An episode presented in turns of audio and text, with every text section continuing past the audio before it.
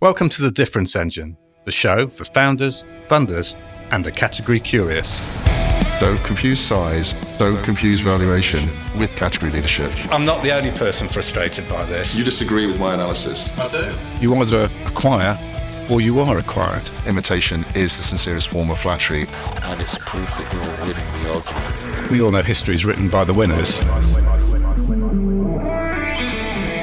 Hello, Paul. Hello, let's not hang about. What have we got coming up in the show?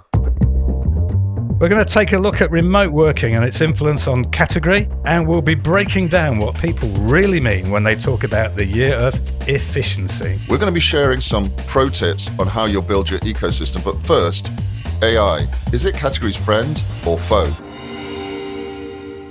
Let's talk about AI and the category design process. There seems to be a lot of talk of AI at the moment, but generally, it ain't particularly positive when it comes to categories. Pretty confusing. Let's face it, AI is just not go faster stripes for underpowered categories. The point is, AI is a paradigm, it's not a category. So it's just incredibly lazy to attach the latest paradigm to any product or service that you might be developing and hope it's going to make you a player. We know AI is, is the money shot. We hear that from all of the funders out there. But the question I get is, is it smart to add AI to your category? Yeah, but look, surfboard ownership doesn't make you a surfer. It's not just about being associated with a wave which matters, but it's how you surf and how differently you do it to others. It's very difficult though. If you're the uh, entrepreneur and you're looking at creating your category and you see that stuff with AI jammed into it is getting funded and you're not, it's so, so tempting to just make your category around what's hot right now. And what's hot right now clearly is AI. The point here is, is know, innovation is about how you use the AI. It's not just that you use it as some ingredient in your offer, is it? The idea that just AI will somehow make your product better or faster, that just opens a sort of tactical counterclaiming race, which would just go straight to the bottom. It becomes sort of like noise. Uh, it reduces rather than enhances your difference. It makes you seem very samey to everybody else that's out there. Absolutely. And, and the danger is it brings you into disrepute. Oh, just somebody else claiming it's AI. Oh, God, you know. Yeah, so a bit like greenwashing, we sort of have AI washing at the moment. Maybe history has got something to teach us about this, and we obviously have quite a bit of history. God, we have a whole lot of history, isn't it? Uh, but you know, you can go right back to the um, the mainframe days. So you had these great, big, huge machines being looked after by gods in white coats, but mainframe was a category. But it just spawned loads and loads of subcategories, you know, like time sharing, renting, servicing, backups, terminal accessories, database suppliers, HVAC, new programming languages. They were all related to the main category of computing, but they were also significant tech categories. Yeah, and I suppose if you think that cloud is the new mainframe, which a lot of people are seeing, you do see significant subcategories underneath this cloud platform, this cloud paradigm. Things like, as you say, virtualization, time sharing, if you will, different types of storage, multi cloud, the ways that you need to manage and secure clouds. These are all subcategories within cloud. We've been hearing VCs talking recently, you know, basically reduce your multiples, don't be greedy unless you have AI. I mean, I literally heard that at the SaaStr conference. It's like if you haven't got an AI component to your offer, we ain't going to fund you. So it's that's clearly driving entrepreneur and founding teams behaviors because they, they want to get funded. But maybe there's a better way, right? Yeah, but it's not about jumping on, on the magic bandwagon. You know, companies have to define their subcategories within AI and machine learning. Now, we've started to see it, you know, computer vision, NLP, text to speech, and so on.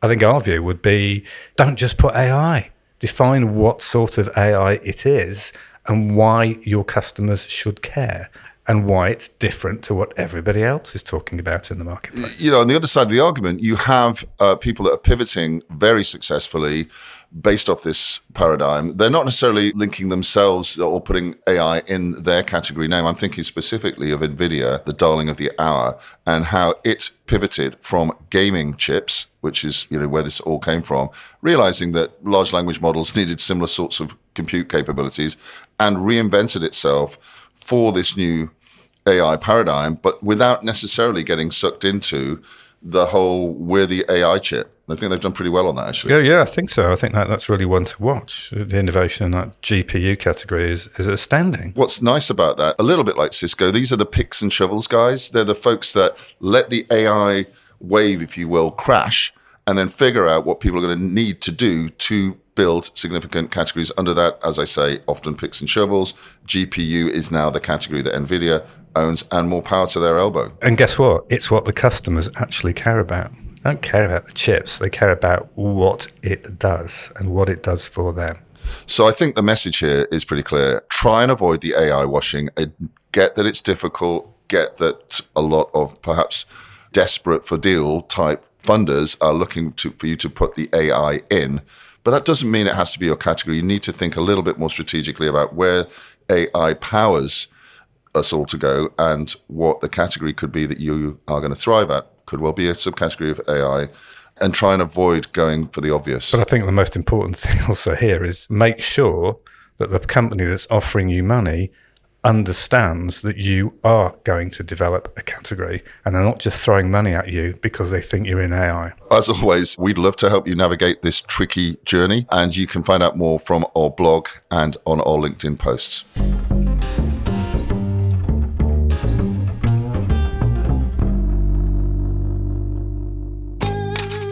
You've got to learn to earn. One of the things we like to do on this pod is to share some of the knowledge that, you know, a few decades of kicking around in this industry we have, hoping that as you learn, you will earn. So, Jonathan, what are we learning today? Well, it's, it's that simple thing. Sounds like the Blue Peter program. How do you build an ecosystem? What's an ecosystem? An ecosystem is a group of fellow travelers and category creators who are aligned with you and your category vision. The immediate thing we, we, we, need to ram home here is that you know thinking as broadly as possible about your ecosystem uh, when you design your category is one of the most valuable parts of, a, of any category design strategy. Classic examples of major categories people know. Obviously, Apple has a, a device, but it would be nothing without the app ecosystem that drives it. The success of the category of, of, of smartphones is to do with that ecosystem, which needs to be built out carefully. Uber, likewise, has deals with car manufacturers because that became an important part of building out its category. It's really this really wide thinking, and it's something that a lot of people in software limit themselves to and sort of damage their chances of becoming a category leader just because they haven't thought widely enough. Also, they'll go out and court the current status quo. We know the definition of insanity is, is doing the same thing over and over again, expecting the outcome to be different. And we're seeing this a little bit with the rise of AI. Right now, it seems like everybody's getting ready for the dance and, and they're picking one or two partners, and that may suffice for them to succeed in their category if you're doing something like middleware, if you're creating a Canva or something that needs to connect and bring a lot of different files in, your ecosystem is going to be bigger. So you need to adjust and allow for a lot more partnering. Imagine building the network required to pull together a consolidated global tax return. Well, that's something we've actually done. Enterprise. We've actually yeah. that's a, that's I, I thought I might bring that up. Yes, yes, it's a yes. client that we've actually worked with, and of course, there, what's the ecosystem? Well, the ecosystem's enormous because everybody uh, who's in business has to file a tax return, and so you've got to go through maybe from the top downwards, maybe from the bottom upwards a list of folks that you need to partner with to build out this ecosystem to be credible as a global tax player. But it's interesting if you're in the sort of enterprise software business, some of the people you really want to get the attention of pretty early on are some of the bigger GSIs. Now, we know how difficult it is to get their attention. Sometimes they just want to ally with the people that dominate the current ecosystems they're servicing. They can be pretty risk averse. So it's always a question of finding a single risk taking change maker. And that could be a company or it could just be an individual. And I think the GSI point is very valid. Obviously, these guys are advising a lot of companies. People tend to change their global systems integrator not very often. The deals they strike are multi year, they can be 10 year contracts. So they really have got a grip on some of the customers you might want in your category. They're well worth romancing, but it's not easy to do. It isn't, but you've got to get those first few partners and ecosystems right because the object of all of this is to start a chain reaction. People start looking, going, "Oh God, what are they doing?" we better have a good look at that. And it becomes easier and easier and easier to track people into your ecosystems. So it's about gaining momentum. And you need to be pretty sure that the people who are going to travel with you at the beginning of the journey are going to continue on that journey. You know, you'll recall well, we worked with one of our clients to get them into, I believe it was, was it Accenture? It, it was a large GSI beginning with A. okay, so it wasn't Atos. The game there was they already on their website listed all the categories that they supported of software and had the lead company. So, so our game, the game that we got for the client, frankly, was to get them included on that long list of folks that the company beginning with A supported. And that was a lot of graft, just getting that. But it's also much more interesting to a company maybe beginning with I, perhaps, who wanted to have some differentiation against the likes of a company beginning with A. And we've talked about this before, you know, the whole idea of Burger King strategy, Burger Burger King aligned with Pepsi because McDonald's were already allied with, with Coca-Cola. But again, the point is choose people who are really committed to that journey. It's worth spending the time to make sure you've got the right people and the right companies in place. And so, really think broadly. Uh, the other move that I've seen a lot is go down a tier. So, rather than go for the GSI, you go for a, an also ran systems integrator, if you will, or a, or a tier two, or someone really trying their best to, to get it, you know, to bust into the big time. Those guys are more open. They may not have the prestige of the big guys, but they may be consulting on more innovative projects. So they could be the right folks as you're building out the category. And as you say, once one domino falls, then you can go back and, and say to the other guys, we're already being uh, looked at and yeah, implemented so here. The message here is look for people who want to make a move and convince them that you're the company to move with. Yeah, and I think the final piece of advice I would give is like the hardest ecosystem partner you're ever going to close is probably going to be the first one. So uh, really start thinking early on you might think, you know, we don't need to build an ecosystem. We're head down building our product and creating our differentiation, and you are. But if you're going to go all in, you need to think about ecosystems pretty early.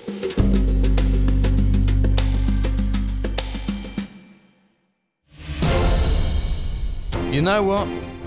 This really grinds my gears. So, Paul, what's grinding your gears this week? Well, of course, it's something I read in the Financial Times. Bosses won't like it, they say, but working from home is a happier way to work.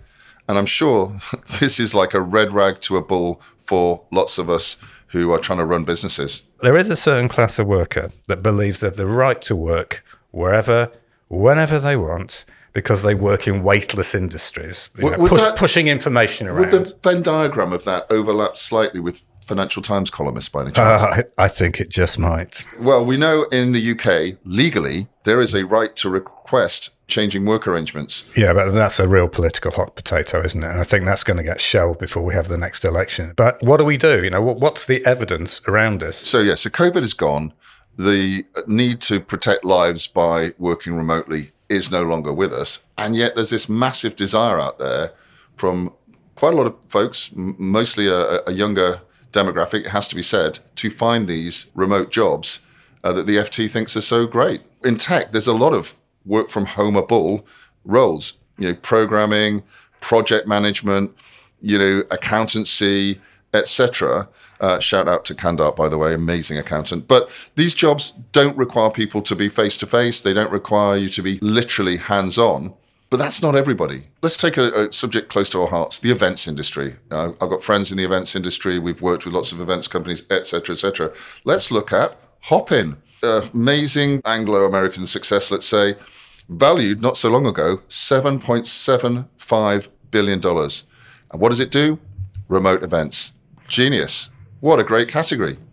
Until you find out what it's recently changed hands for a couple of years after COVID the whole business, the whole shebang sold for 15 million. So that's taking the number 7,750 and dropping it to 15. There's one person who allegedly made out very well. Like a bandit, I, I believe. Well, that is a phrase. So we understand, uh, allegedly, allegedly, allegedly, that the founder uh, cashed in $200 million worth of secondary shares nice work if you can get it. That's a lot of change. It is indeed. But, you know, it looks like Hopin's sort of gone. Hopin has hopped off. What are those people that haven't been so um, allegedly lucky? What should they be doing? There's a reversion to the mean, isn't there? So I was at the Big Data London conference recently. Uh, last year, they had uh, 9,000 folks in two days. This year, 11,000 in a day. So massive hat tip to Bill and the team at Big Data London. Events are back, being face to face in real life is back. But there are people that would want to be in, at that event who might not be able to attend it, don't want to get crushed on the train getting there. What has changed is it's not just about physically turning up. There are other ways to attend conferences, there's other ways to access the information, there's other ways to build relationships. Oh, I see nuance. That's very interesting. So there's a there's a halfway house here, somewhere between a business that's deciding we're fully remote and lots of young people going, please give me a job, and the businesses that you cannot do remotely, including events if you want to go meet some people face to face at, at Big Data London, other shows are available. But it's really down to, I guess, the management of the company to make a case by case decision about what's right for the company in terms of remote working, right? So are categories shifting around here? They definitely are. What it makes me wonder is where are we from a category point of view in terms of those people who allied their c- category to working from home, Hopin being one, there Zooms being another. There are lots of these. Where, where do you think we're at from a category point of view? Well, I, I think there's going to have to be some pivoting going on here because much of this is essentially how do you express a hybrid approach to a particular customer problem? And that's where people are going to have to work really, really hard on differentiation and make some very, very clear models available to people who have a problem. Can they travel? Are they time pressured? Do they have a very, very particular um, group of interests that they want to pursue? So I guess in terms of the category move here, there is some recategorization required. And clearly, if you're all the way over onto one side, you could lose out. You're all the way over on another side, it might look a bit rosy. But what we've learned is, you know, the categorization can change as society changes.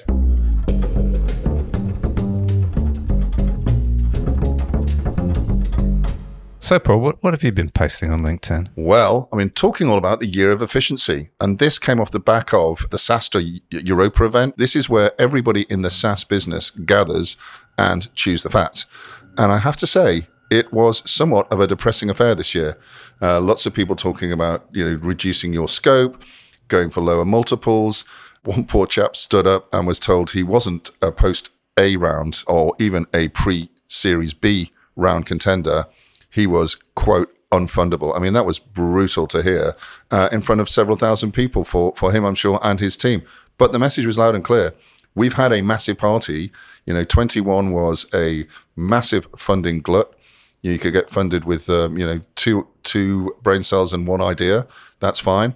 But now, you know, after the massive party comes the hangover, and Zuckerberg has called this the year of efficiency, and that is just code for headcount reduction, you know, moderation of valuations, and we see this happening right in front of our eyes. You know, we've seen this before. What can often happen here, which people don't really notice, is the phenomenon where the babies go out with the bathwater. Babylon pop spectacularly. That was the poster child for digital healthcare. Yeah, and that's a really unfortunate one. I, I know personally people that compete against Babylon with, you know, very, very good products that are doing amazing things around triaging patients in real life uh, A&E departments in this country.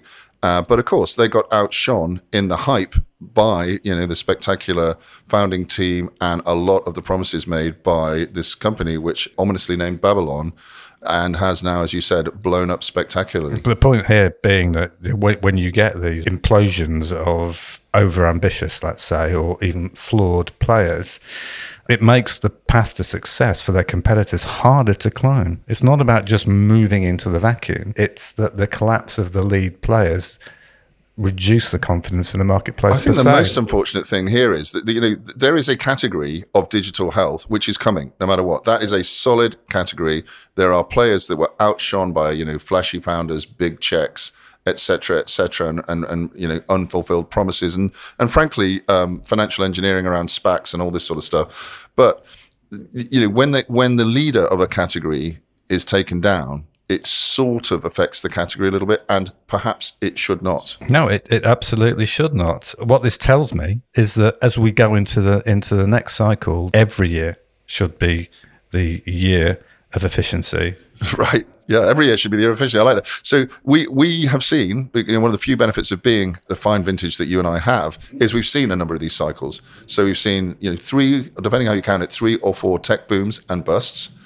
You know, this year clearly is uh, somewhat of a bust, uh, despite all everybody talking about quote unquote all the dry powder that the PE and the VC companies have. I've just come back from um, from Dallas, and I can tell you, you know, I, the conversations there about how careful PE companies are being with their money are very real. So this is for real the year of efficiency, as Nietzsche said.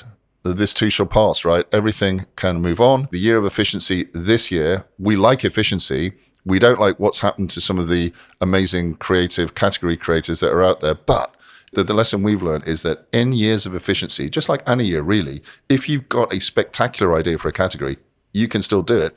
Some would argue it's a great time to, to get out with a category. I think the lesson is, you know, let's get more players succeeding and getting them through. You know, let's have a little less of this irrational exuberance and make sure that every year is a year of efficiency. What does the future hold? Let's look into our crystal ball. Right then, Paul, tell me what you see in your crystal ball today. Well, I see a lot of people at Apple beavering away on a brand new category, despite the fact everybody's talking about iPhone 15. But iPhone 15 doesn't really matter. We're, we're totally at the uh, end of the innovation curve on that format of smartphone. I would say so. I mean, this is a classic example of how not to uh, lead a category because all iPhone 15 is is better and it sure ain't different. Oh, yeah. And this is uh, from the company that, that pioneered the ad line, wasn't it? You know, think different. Yeah, I, I, wouldn't worry too much because clearly w- where this this is all going to end up is somewhere akin to the goggles which they've released for professional evaluation and professional development, just as they did with the iPhone at the start of that category, where they got very good at building an ecosystem of app developers. Um, you know, some would say that they were serfs, paying them thirty percent of all of their uh, revenues, not profit, 30% of their revenues to appear on the App Store. But that was skillfully done. And so don't be distracted by minor increments of a dying category. I'm sure there's a lot of guys at Apple and girls and, and, and people all around the world working on the next iteration of something amazing. That's what I see in my crystal ball. Quite rightly so, I think. Just watch this space. Hope this is helping you design your category. For more information, go to becategorical.com where you'll find downloadable resources. Thanks for listening and keep different.